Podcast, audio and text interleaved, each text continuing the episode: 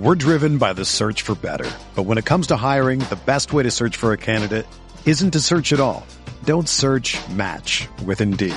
Indeed is your matching and hiring platform with over 350 million global monthly visitors, according to Indeed data, and a matching engine that helps you find quality candidates fast. Ditch the busy work. Use Indeed for scheduling, screening, and messaging so you can connect with candidates faster. Leveraging over 140 million qualifications and preferences every day, Indeed's matching engine is constantly learning from your preferences, so the more you use Indeed, the better it gets. Join more than 3.5 million businesses worldwide that use Indeed to hire great talent fast. And listeners of this show will get a $75 sponsored job credit to get your jobs more visibility at Indeed.com slash BlueWire. Just go to Indeed.com slash BlueWire right now and support our show by saying that you heard about Indeed on this podcast. That's Indeed.com slash BlueWire. Terms and conditions apply. Need to hire? You need Indeed.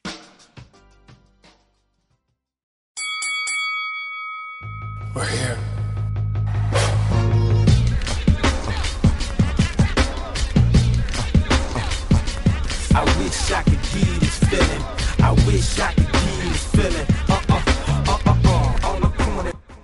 What up, everybody? Welcome to another episode of the Corner Podcast. Kel Dansby here with the old man Andreas Hale. Again, if you haven't listened to our pro wrestling show, go back and listen to that. But we are recording remote all this week. Couple upgrades happening in Blue Wire Studios. So shout out to them for doing that. We're still bringing you all three episodes this week, just from the crib. And today it's all about boxing. We had an exciting weekend in the boxing ring this past week, and me and Dre were at the Benavidez versus Boo Boo fight this weekend. So we'll talk about that in its entirety. We're also going to talk about Katie Taylor versus uh, Chantel Cameron, and when over that happened overseas this past weekend during the day on Saturday for us here in the states, and then of course Ryan Garcia returns back to the ring for the first time since losing to Tank Davis coming up on December 2nd. So we'll preview his fight as well. Dre, I feel like we have to talk about the fight we were at first and foremost, though. Of course. Of course. The entire card was good. It, yeah. Uh Subriel Matias looked great. Yep. Called out everybody in the 140 pound division. Um, that dude was a fucking tank. He just mows people down. Uh it was yeah, it was solid, but it's all about David Benavidez. It's, that come on, man. The first round, I'll start with the first round. Um, no, I, yeah, I guess we'll work our way backwards on this card. So, the first round, it looked like Boo Boo was going to have some success. He was moving. I like the head movement. He was level changing. He stayed really low for the majority of the fight, ducking his head, keeping uh just, I don't know, keeping David Benavidez guessing, I would say. He was missing a little bit in the first round, even the second. The foot movement was great. And I was like, okay, this is a fight I can see going a little longer than I predicted, which was round eight or under. And I was like, okay, you know what? I, I think this might go a little bit. But then you see David Benavidez with the body work. Then you start to see Boo Boo slowing down. And then, for some reason, Boo Boo decides, you know what? I'm going to fight for the inside midway through round two through the rest of the fight. I'm not going to move around, fight from the outside, use my jab, double jab, make this a boxing match. Nah, I'm, I'm going to try my hand at David Benavidez's style. And then we know how this all finishes. Benavidez just breaks him down. And it doesn't even go eight rounds. Dude. I this guy I keep I've been talking about David Benavidez, I think since we started this fucking podcast. hundred percent. And When we were talking about Triple G and Canelo at the start of our podcast, which might have been Triple G Canelo one, you were mentioning David Benavidez. yeah, he's man. He's 26 years old. He's undefeated. He's a giant at 168 pounds. Yep. I thought he would beat stop Boo Boo late. I, I, I had it. I knew he was going to stop him. But the thing is, is that when you watch him, I mentioned this last week. He's in like the top five, top 10 in almost every offensive category in boxing, in all of boxing, not just pound for pound fighters, not just the super middleweight division, in all of boxing. In total punch connect percentage, uh, total punches landed per round, he's in the top five. This is why this is significant. He's in the top five in all of boxing. The people that are above him and below him are 130 pounds and under. He's 168 pounds. He lands at a, a percentage that no fighter his size should be landing at in in a frequency. He runs his competition over, just runs them over. And he did to Demetrius Andrade what he's done to everybody else. He just wears you down. He suffocates you with his presence. He walks you down. And if you can't hurt him, it just makes it worse. And I, after about two rounds, I noticed it real quick. Like Andre was getting low. He was trying to land the overhand left. He landed one punch, and David was like, "Nah, he ain't got shit." And from that point on, he just walked him down and then and just crushed him, yeah. pulverized him, beat him to a pulp, made the man quit.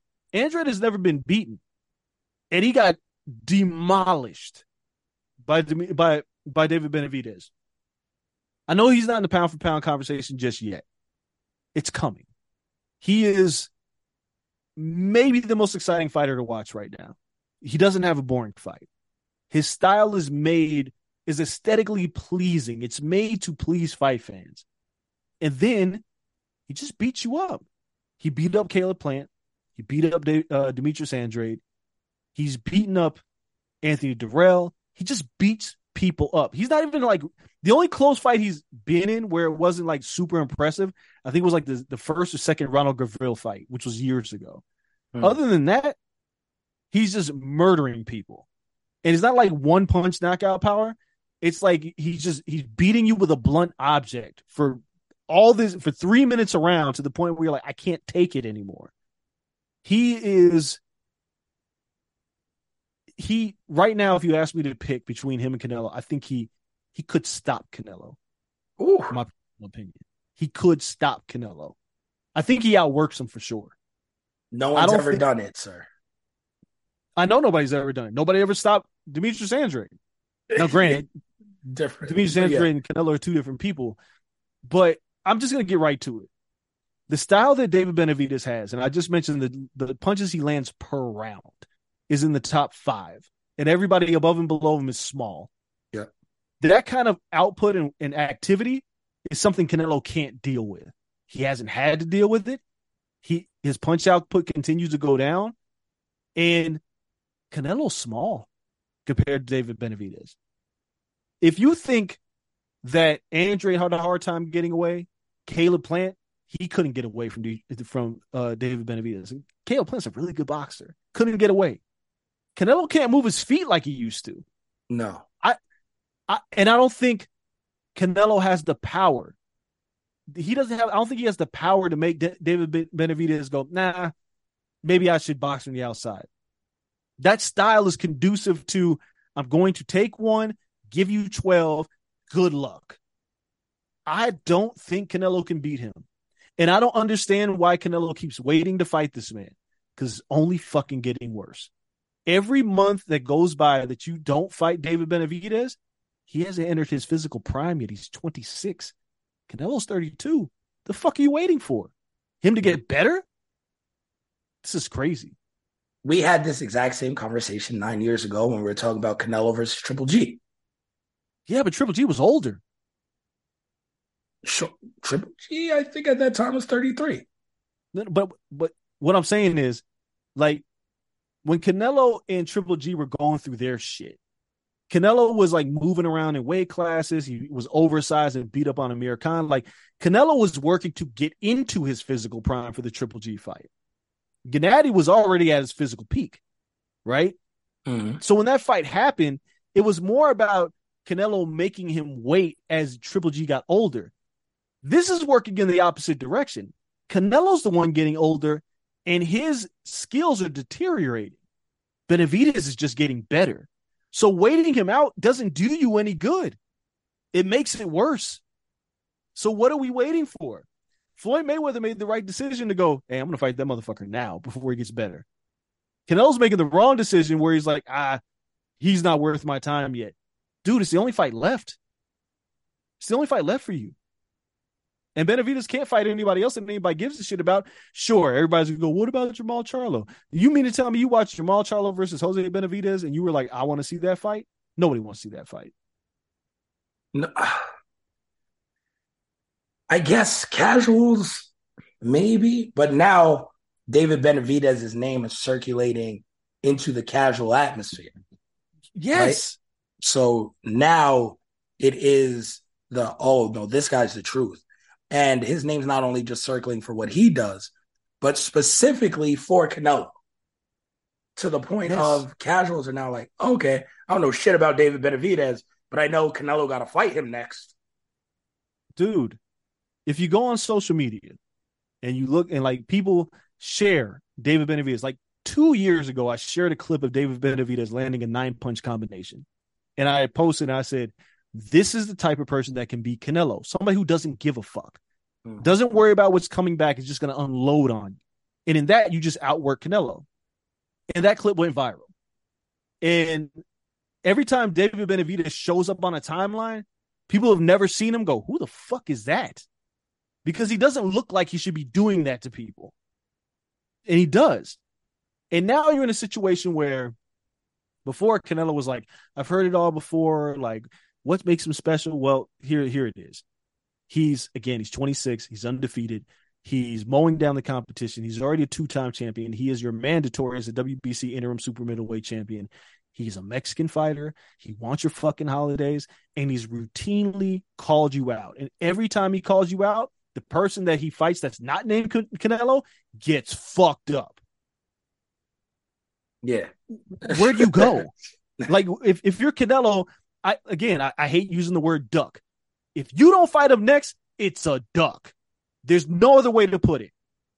How can you justify fighting anybody else but David Benavidez if you're Canelo? How? he would have to say the fight is going to happen. Right? Like Yeah, but you kind of got to earmark it and say, we're going to fight in September. So I'm fighting this person now. Well, so here's the issue. I'm glad you brought that up. There's only one person that can prevent this fight from happening. It's not Jermall Charlo, it's Terrence Crawford. Terrence Crawford is the only person that people will go, all right. Like if you choose Terrence Crawford over David Benavidez, people go, all right, that's fine. Okay, cool. And if you're Canelo, that might be the better route for you because Terrence is smaller. Hmm. Right? Like that might be the better route for you. Like David Benavidez is a bad style matchup. That may not be the guys you want to fight. But here's the issue. You bring up September. What did the UFC just do? They booked the Sphere for Mexican Independence Day weekend, which Yeah. actively took it out of Canelo's hands. If you're going to fight David Benavidez and you want to maximize your profit margin, you do it on a Mexican holiday weekend in Vegas, 100%. which means you should do it Cinco de Mayo weekend. You like you can't do it like September like 30th. like you no. you have to fight the fucker at Cinco de Mayo weekend in Vegas. Yeah, you got to do it like the weekend before, which is always tough because then it's like not Mexican Independence Day, but it's also right after Labor Day. So it's really like you're in no man's land with Right. people in terms of coming to Vegas. Or you say, fuck you, I've seen you run on the same day. Call it bluff. Nah, you can't really do that because like that first event at the Sphere is gonna be significant. Like Dana's gonna go all out for that card. So the fact that you got beat to it, the other thing is, you know, with the Showtime demise, like both of these pay per view fights that Canelo has is still gonna be on Showtime pay per view. I don't know how it's gonna work, but that's the plan. But you got to you got to do it on one of these Mexican holiday weekends. And it's David fucking Benavidez. You're fighting another Mexican who speaks Spanish, who lives in Arizona, who has a fan base that travels. Like that, that there was full of Benavidez fans in the Mandalay Bay on a Thanksgiving weekend. Mm. Dude, what other fight makes sense? you got to be really ready for that fight. That's all. I'm, g- like he has to be completely healthy. He has to train specifically for David Benavidez. It's tough when you can fight a guy that was in the co-main event in Charlo. And Jermall Charlo is, is right there, and he's rusty, and he looked okay, but not overly great. And he still has a name, and he still draws. And whether that's in Vegas or you do Cinco de Mayo weekend in Jerry's world in Texas, and you hope, you know, the Charlo and Texas fans come out there, and Canelo's had several fights there, and you draw a huge gate. That's a fight you can take. Ugh. You want to know how gross that is? How do you fight the guy who was in the co-main event and not the guy who was in the main event? I don't. The guy has a name. You're acting like this is not his first co-main event in like seven years. But, but Even my- when him and his like- brother fought on the same card, he was the main event. But what I'm saying is like David Ben- Benavidez is in your weight class and was the main event of a pay-per-view and Jermall Charlo was the co-main event. And you're going to fight the guy in a lower weight class? Jermall Charlo's not a draw, bro. He's not. Jermell wasn't a draw. They're not draws. They are not draws. You know how hard it is to sell that fight? Like as shitty as Jermell looked, No tough. it's tough. It ain't hard to sell David Benavidez. You put that motherfucker on screen, you let him talk some shit. Oh, we got to fight. And you The tell him, highlight reel sells itself.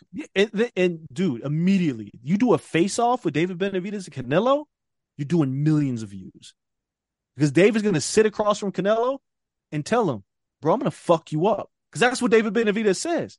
I'm going to Mhm. beat your ass. And Canelo will say anything he says and he'll be popular and all this shit. But there are going to be so many fans who be like, he might fuck Canelo up. That's the one person right now that we're all going, if there's anybody that can beat him in his weight class, it's him. Yeah. That's the fight everybody wants to see. The Bivol fight ain't happening. There is literally nobody else. And I know the WBC is out here like just handing out passes and shit, but you got to stop. That man is the mandatory. If Canelo don't fight him next, he's got to get stripped of that WBC title. He has to. Sure, sure. I don't know why he still has it. I tell you this every time. I know. I What know. is the benefit of having this belt except paying extra sanctioning fees? You've accomplished it already. Let the belt go. And the WBC is just so in love with Canelo that they won't strip it. No, they like having that. They like that percentage of that check. Yeah. I mean, they still let Charlo have a belt. He just missed weight in the catch weight. Bro, like And they again, didn't strip him on the scale. Like, what? yo, it's so crazy. This man missed weight on a catch weight fight against Jose Benavidez, who fought. I, I had to remember. I said it last week. He fought Jose Benavidez at four. Jose Benavidez fought Terrence Crawford at forty-seven, and Danny Garcia, I believe, at a catch weight. And then he was fighting Jermall Charlo at one hundred and sixty-three pounds, and you still couldn't make weight. Still missed weight. Like you had a distinct size and weight advantage over that man. Like At this point, he's never making 160 again. It's okay to strip him. I mean, he said at the post fight, like 68 is probably where I'm going to be at. Like he's lobbying for that payday. He's like, shit, my brother got one, I want one too. Yep. But Canelo, come on, man, that ain't a fight that anybody wants. It's not even a threat. Ugh. It's Like- it's Ugh. weird, but it's there. So we can feel however we want, but it's a legit option for Canelo It's a trash option. because say whatever we want about Charlo, he's not a no name. But he's not a dog. Nobody cares. It's not the fight we want, but it's a if you have to have a placeholder, I'm not shocked by that. And then again, Morrell is out there for David Benavidez in the spring. And then you got if he beats Morrell as easy as he beats everyone else, then there's really no one else for David Benavidez. It, yo, all right.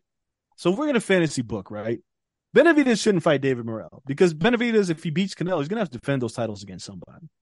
like, like if we're gonna fantasy book, we can do that. But there's the Sure, scenario. but there'll be a rematch clause for Canelo, you know it, and then it's like sure, that's a whole Morrell- nother year. bro. Morrell hasn't had like eleven fights yet. Sure. He's got time, right? So. There's two interesting options for Charlo.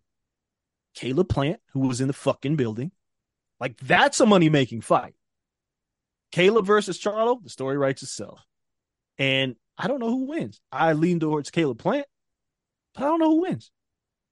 Or David Benavidez beats up Charlo if if Canelo chose to fight Terrence Crawford. I would be I wouldn't mind David Benavidez beating up Jermall Charlo just to get revenge for his brother. Yeah. Put him on the same card. But then there's a possibility that Terrence Crawford beats Canelo. Then everything's fucked up. uh, yeah, it's way too dangerous. It's all dangerous, but It's more dangerous than Charlo. As like weird as Canelo has just Canelo has nowhere to hide. The only, if you if you don't fight this man, you are ducking him. He's running out of easy options. He's running out. He's running out of options that people care about. John Ryder, no. Jermell Charlo, the fuck out of here. Yeah, Jermell was supposed to be Jermall though, to his credit, and Jermall was not ready. He still ain't ready. He may never be ready, He but he gonna fight. Jesus. And at 68, can't miss weight. No oh. excuses. We know you can make 68. We're driven by the search for better. But when it comes to hiring, the best way to search for a candidate isn't to search at all. Don't search match with Indeed. Indeed is your matching and hiring platform with over 350 million global monthly visitors, according to Indeed data, and a matching engine that helps you find quality candidates fast. Ditch the busy work. Use Indeed for scheduling, screening, and messaging so you can connect with candidates faster. Leveraging over 140 million qualifications and preferences every day, Indeed's matching engine is constantly learning from your preferences, so the more you use Indeed, the better it gets. Join more than 3.5 million businesses worldwide that use Indeed to hire great talent fast. And listeners of this show will get a $75 sponsored job credit to get your jobs more visibility at Indeed.com slash Blue Wire. Just go to Indeed.com slash Blue Wire right now and support our show by saying that you heard about Indeed on this podcast. That's Indeed.com slash Blue Wire. Terms and conditions apply. Need to hire? You need Indeed.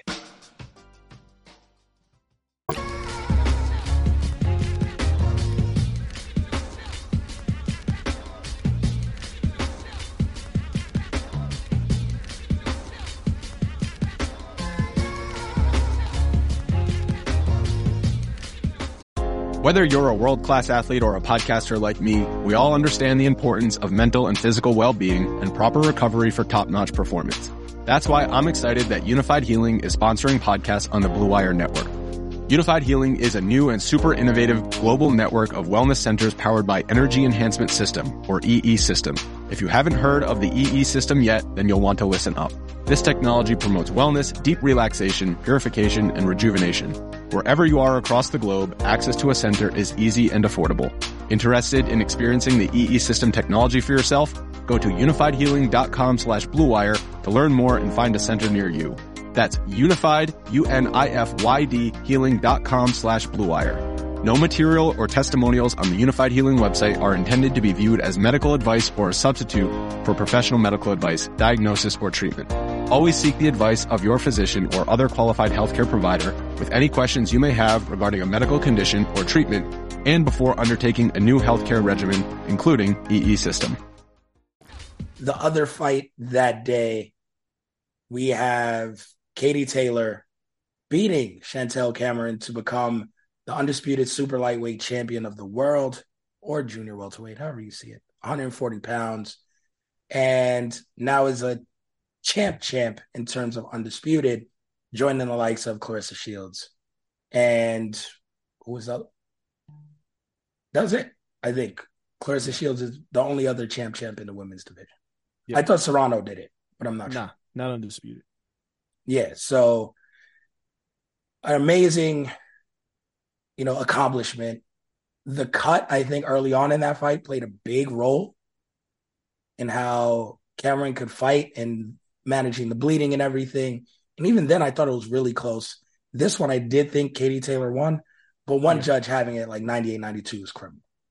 Well, that was a crime. There's a couple crimes that happened on this night. One, the commentary. What the fuck? Uh, this was the most biased commentary I've ever heard. Like all they did was Katie Taylor's amazing. Katie, I was like, Jesus Christ, man! Like, chill out, fanboys. I hated the commentary. I was surprised that Katie Taylor outworked Chantel Cameron. That blew me away. Yeah. Katie doesn't outwork anybody, but she neutralized Chantel's jab, and Chantel couldn't get off after that. So I thought it was a close fight. I thought Katie Taylor won. The the right woman won. Um, And now you know they're talking about the, the potential third fight at Croke Park or Amanda Serrano. I would lead towards Chantel Cameron because Chantel actually beat you. So Yeah. I think that's the fight to make. The real question though, and I posted it on social media. I've had like this discussion with a lot of people. People are like, Katie Taylor's not now the number one pound for pound fighter in the world. And People I'm are like, saying she's the greatest women's boxer of all time. and I've I've seen this argument. I've seen like valid points where I could see people trying to make sense of this. They're saying that the Katie Taylor's opposition over the past few years, like the the divisions are more stacked where she competes, and I'll go, okay, you may have a point, right? You may have a point, and Katie Taylor's more active than uh, Claressa is. That's fair. Katie Taylor lost Yeah. in her first attempt to try to move up. And none of us, look, Jessica McCaskill's a good fighter. Chantel Cameron beat Jessica McCaskill, and we're like, oh, okay. Shit. I never thought Jessica McCaskill was great. Chantel Yeah. beat her. I wasn't terribly surprised. Then Chantel beat Katie Taylor, and then people started moving Chantel up the pound for pound list. Rightfully so. You beat Katie Taylor. But the thing is for me, is no matter what you say, this argument about because Katie's been more active makes her a better fighter than Claressa Shields is ridiculous. Yep. Claressa Shields has been a three division world champion, and she doesn't get into close fights. She dominates everybody that she fights. And it's not like, like, and I keep using this point. I saw Katie Taylor struggle against Delfine Persoon. I saw Katie Taylor damn near lose to Amanda Serrano, and people will immediately go, "Well, Amanda Serrano is one of the best fighters in the world." That's fine. She damn near lost to her. Yep. She lost to Chantel Cameron. The only way Claressa Shields loses her grip on the number one pound for pound spot is if she looks bad. That's it. Yep. Until she's threatened by another opponent. And don't tell me she hasn't fought anybody because Savannah Marshall's a good fucking fighter. And she went to her backyard and beat her handily. And I understand people just started following women's boxing. Um, so a lot of people who are making that case are very new to the sport of women's boxing. But when Claressa broke in, I will tell you this: she fought Hannah Rankin in her sev- seventh fight um, to win the vacant WBC middleweight title. Hannah Rankin was, if people had pound for pound lists that I helped create at ESPN uh, for women's boxing at the time, Hannah Rankin was a top five women's boxer in the world at that time. Now, two fights later, she fought Christina Hammer, won the WBO, and became undisputed middleweight champion. Christina Hammer was a top three women's boxer in the world at that time. 2019. You go up. Um, Marie, Marie Eve, when she fought her in 2021 to retain the middleweight, or she went down a weight class to junior middleweight. Marie was a top 10 fighter. So, because people don't understand and they know Amanda Serrano now because of Jake Paul, and they value the lighter weights because they may have known them a little bit more name value wise. Oh no.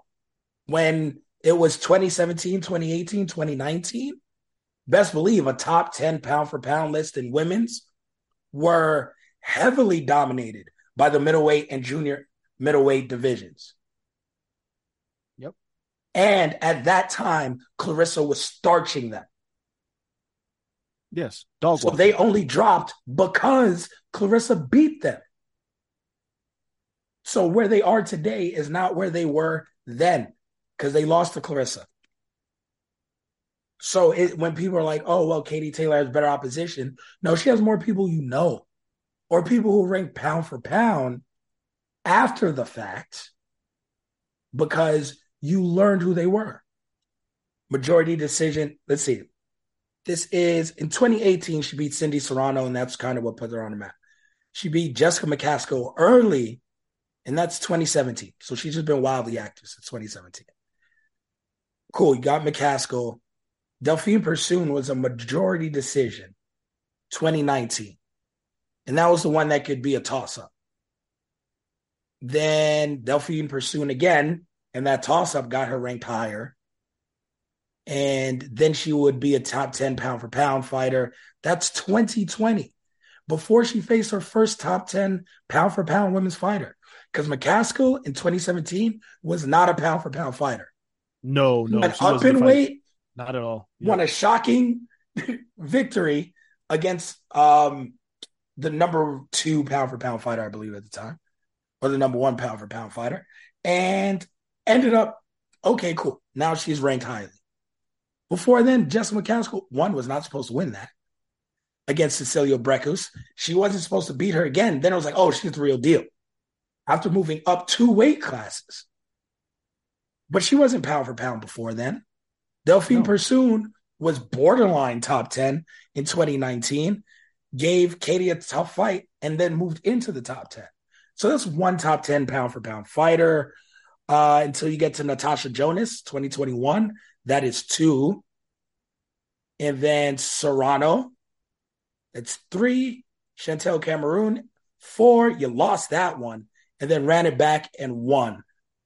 Both majority decision, one loss, one win. And so you're three and one against top 10 opposition. Four and one if you want to count McCaskill three years before she became a top 10 opponent. That's not overwhelming compared to Claressa Shields, who I, who I just went through, who has four victories. Oh, for counting being people before they were top 10 pound for pound people, we'll add Franchon onto that list. So she beat I mean- Franchon, beat Hanna Gabriels, beat Christina Hammer, and beat Marie. Oh, and beat Savannah Marshall. That's five. They both have five top 10 opponents. One is four and one, the other one is five and oh. End of discussion. Yeah, I, I don't. I'm listening to people just tell me how great Ta Katie Taylor is, and it's like, all right, so it's cool. You just watched women, started watching women's box. Fair. I was there for Claressa Shields' first fight, but the other thing is, it's not like Claressa Shields came in and people was like, wow, surprise. Claressa Shields was a two-time Olympic gold medalist, right? It came right in, dominating the opposition. And I know we don't necessarily have to, we don't use her amateur experience as part of the pound for pound thing until she went pro. But for me to, to ignore the fact that this woman was, has been kicking ass for like 10 years and then showed up as a pro and was like, well, fuck it. I'm just going to keep going and keeps mowing down the competition, wins belts, is undisputed in two weight classes, is going to attempt for a third. Like she's, yeah, she's doing PFL stuff, but if you want to take, it becomes this weird thing like when it's not necessarily the same because Manny Pacquiao went through eight divisions to become Yeah. a world champion. But Manny and Floyd was this thing where when Manny would get more active, people would knock Floyd off the list or knock him down a notch. Mm-hmm. But I was like, Floyd is always going to beat Manny Pacquiao's ass. And people didn't want to hear me, but I was like, dude, Floyd's a better fighter. Manny's great. Katie's great. Don't get me wrong.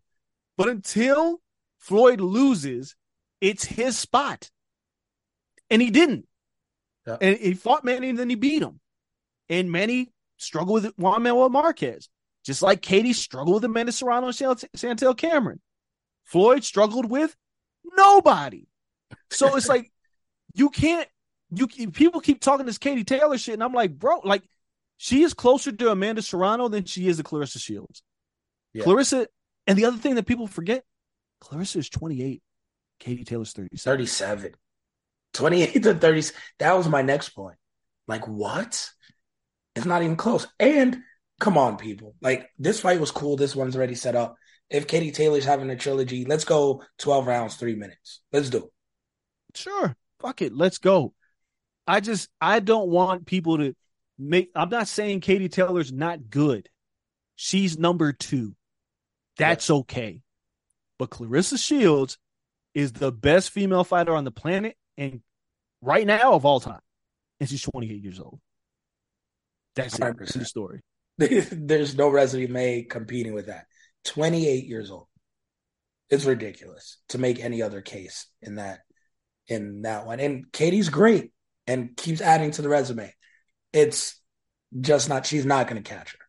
It's no, not. man. And Claressa has years left in the sport to do whatever she pleases. If, if Claressa were to lose her next fight or start looking bad against opponents, then we can start having this conversation. But it hasn't happened yet. That's all I'm saying. She's just been that dominant. You can't keep if like you can't keep being that dominant and somebody was like because people are now just giving people extra credit to Yeah. catch Claressa because they're tired of her.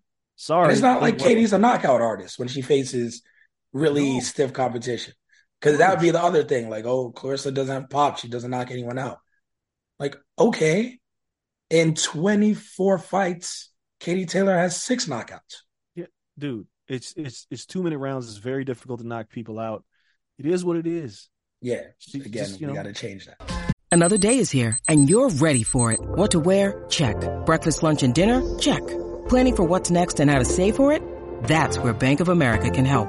For your financial to-dos, Bank of America has experts ready to help get you closer to your goals. Get started at one of our local financial centers or 24-7 in our mobile banking app. Find a location near you at bankofamerica.com slash talk to us. What would you like the power to do? Mobile banking requires downloading the app and is only available for select devices. Message and data rates may apply. Bank of America and a member FDIC.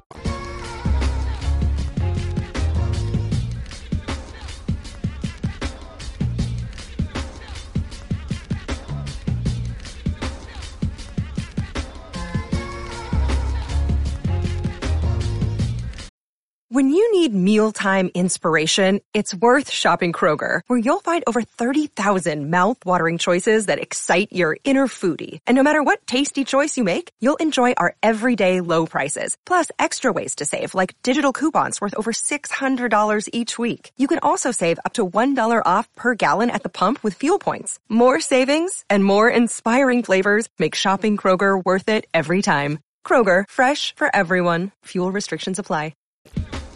This upcoming week, there's five fight cards. So it's a ton of fight cards. But the one we're focusing on is Ryan Garcia versus Oscar Duarte from Houston. It is a Saturday night.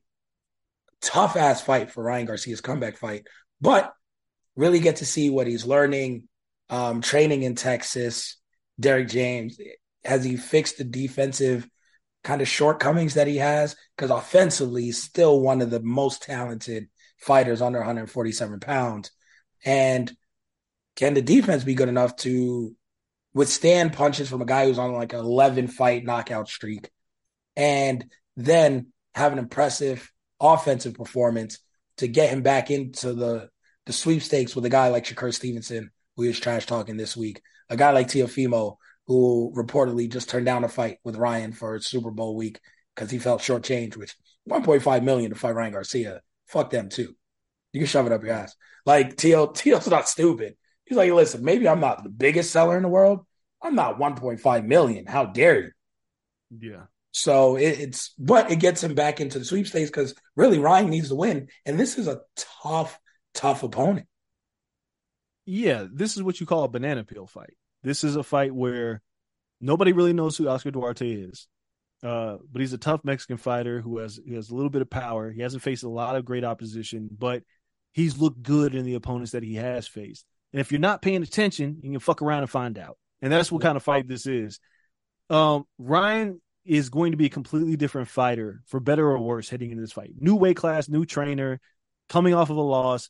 He's not going to be the Ryan Garcia that came in and get fought Tank recklessly and got beat. He's going to be different. I don't know how good he's going to be. We know how good he is offensively, and that's good enough for a lot of opponents they can just mow down. But we saw what happened when he faced an opponent who was just as good, if not better, offensively than he was, Yeah. and a little bit more technically sound. Ryan still has a few things he's got to iron out, and I don't know if Derrick James is going to figure this out sooner or later. He's got defensive problems. He keeps his chin high. Um, he learned that against Luke Campbell. Yeah, Um, drops left hand. Yeah, he drops his left hand. He doesn't bring it back fast enough. And he can be a little reckless when he's going for the finish. Those are things he has to fix. And they're fixable.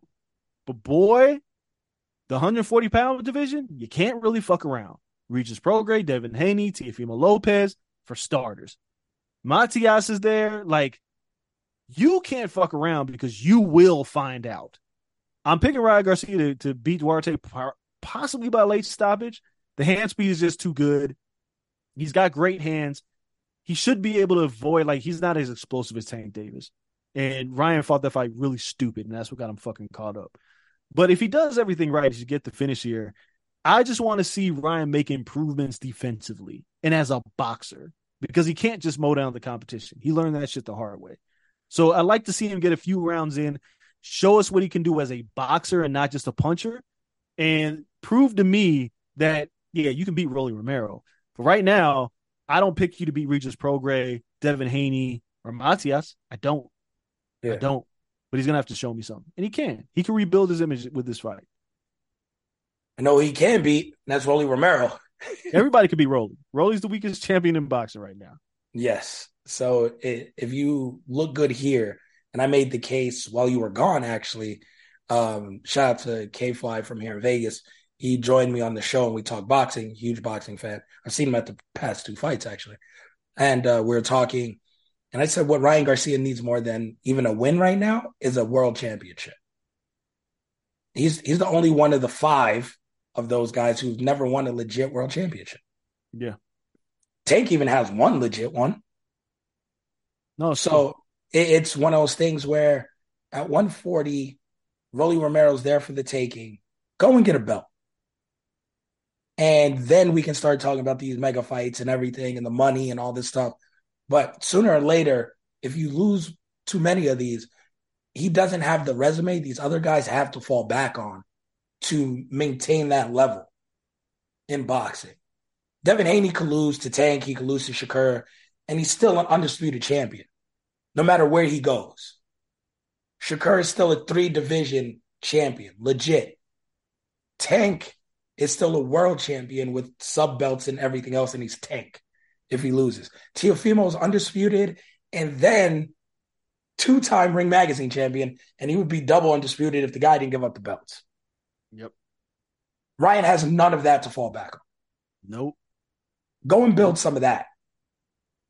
And then let's start talking title fight or dream matchups and fantasy fights. I get it.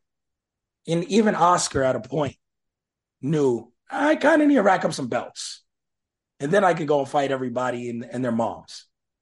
But he always fell back because he was always Oscar and the resume was ironclad. Ryan needs to build up that resume. Yeah, and he can. He can. But the rebuild starts here. Hopefully, Derrick James has gotten through to him. It's always going to raise a red flag when you change. You're on your third trainer in like three years. It's Yeah. going to be a red flag. But hopefully, that Derrick James speaks his language. I mean, shit, Derrick James needs this win just as much as Ryan. Facts. It's not been a good uh a good end of 2023 for Derrick James. And we said that. We said here in August was like he could be trainer of the year or it could go horribly wrong. Yep. So he's got to win one. And He's by the way, win. Anthony Joshua is not in the easiest of fights on the 23rd. No, no, it's it's all it could go real downhill. Yeah, but it's like you got to get a win this weekend. Ryan has to get a win. Golden Boy has to get a win because this is this is it. I mean, yeah, Vergil Ortiz is coming back next year, but this is your star. Yep. This is your guy. He's got he's got to show improvement. So I'm picking him to stop Duarte in the mid to late rounds. But man, I need him to show me something. Otherwise, he's just yeah, he can say what he wants about Shakur having a bad fight, but he's still undefeated. Yeah, like shit, he's still He undefeated. ain't lose. No, he hasn't lose. He didn't get knocked out. Yeah, so I, I think Ryan wins by decision. I'm not sure he's going to get the knockout in this one. Duarte is tough, and he's going to have to worry a lot about what's coming back. Oh yeah, he is. So I don't know if he can open up enough to get the knockout, but that really now means he has to use these new defensive skills that he's been sharpening with Derrick James to pick his spots, be smarter, and use the defense to stay alive. What? He has to fight like Shakur Stevenson. Ain't that some shit?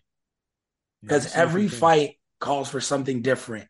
He has to show us something different in his tool bag. Because we know he has the left hand. Definitely. But that left hand's not good enough to be Tank. That left hand might not be good enough to be Shakur, might not be good enough to be Teo. You got to add more tools to your bag to be able to knock off some of these bigger fighters. And this is where you start sharpening those tools. Absolutely. So that's that's going to be the weekend in boxing. We'll see how this all plays out. We still have our MMA show to come later on in the week. Make sure you guys check out our pro wrestling show from earlier in the week as well. We're preparing the Patreon and everything for next year. We're going to have that up and running. That's going to be super fun getting that ready for you guys and making sure the strategies and everything you guys are getting the bang for your buck over there on Patreon. Uh, have a lot of good ideas actually for what we're going to put over there. So we appreciate you and your patience and for wanting it. And we're going to give you guys a lot, a lot of good content over there as we enter 2024. In the meantime, follow us on all social media platforms. Check us out on YouTube and make sure like and subscribe wherever you guys listen to podcasts. Really, really helps us out. For myself, for the old man Andreas Hale. Till next time, we're out. Peace. This is the story of the one. As head of maintenance at a concert hall, he knows the show must always go on. That's why he works behind the scenes, ensuring every light is working, the HVAC is humming, and his facility shines. With Grainger's supplies and solutions for every challenge he faces, plus 24-7 customer support, his venue never misses a beat. Call quickgranger.com or just stop by. Grainger, for the ones who get it done.